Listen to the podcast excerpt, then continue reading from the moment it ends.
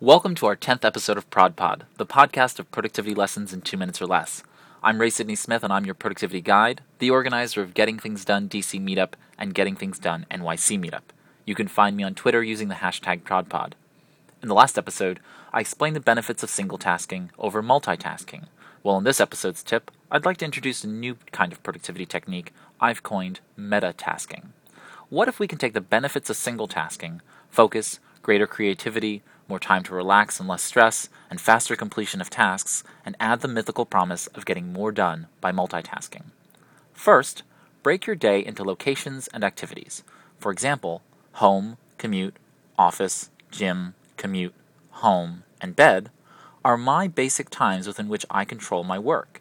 Next, ask yourself what tasks, daily, weekly, monthly, or any other repeating schedule, do I have to do things like meal preparation, laundry, cleaning, calling customer service or tech support with extended wait times, grocery shopping, etc.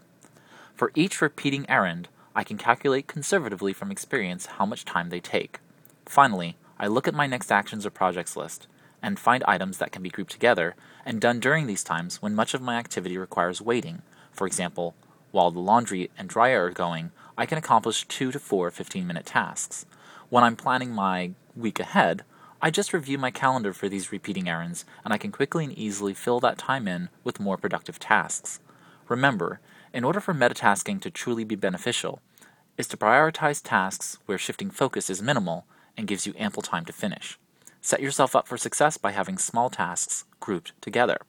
Satisfaction is the goal here, not just efficiency.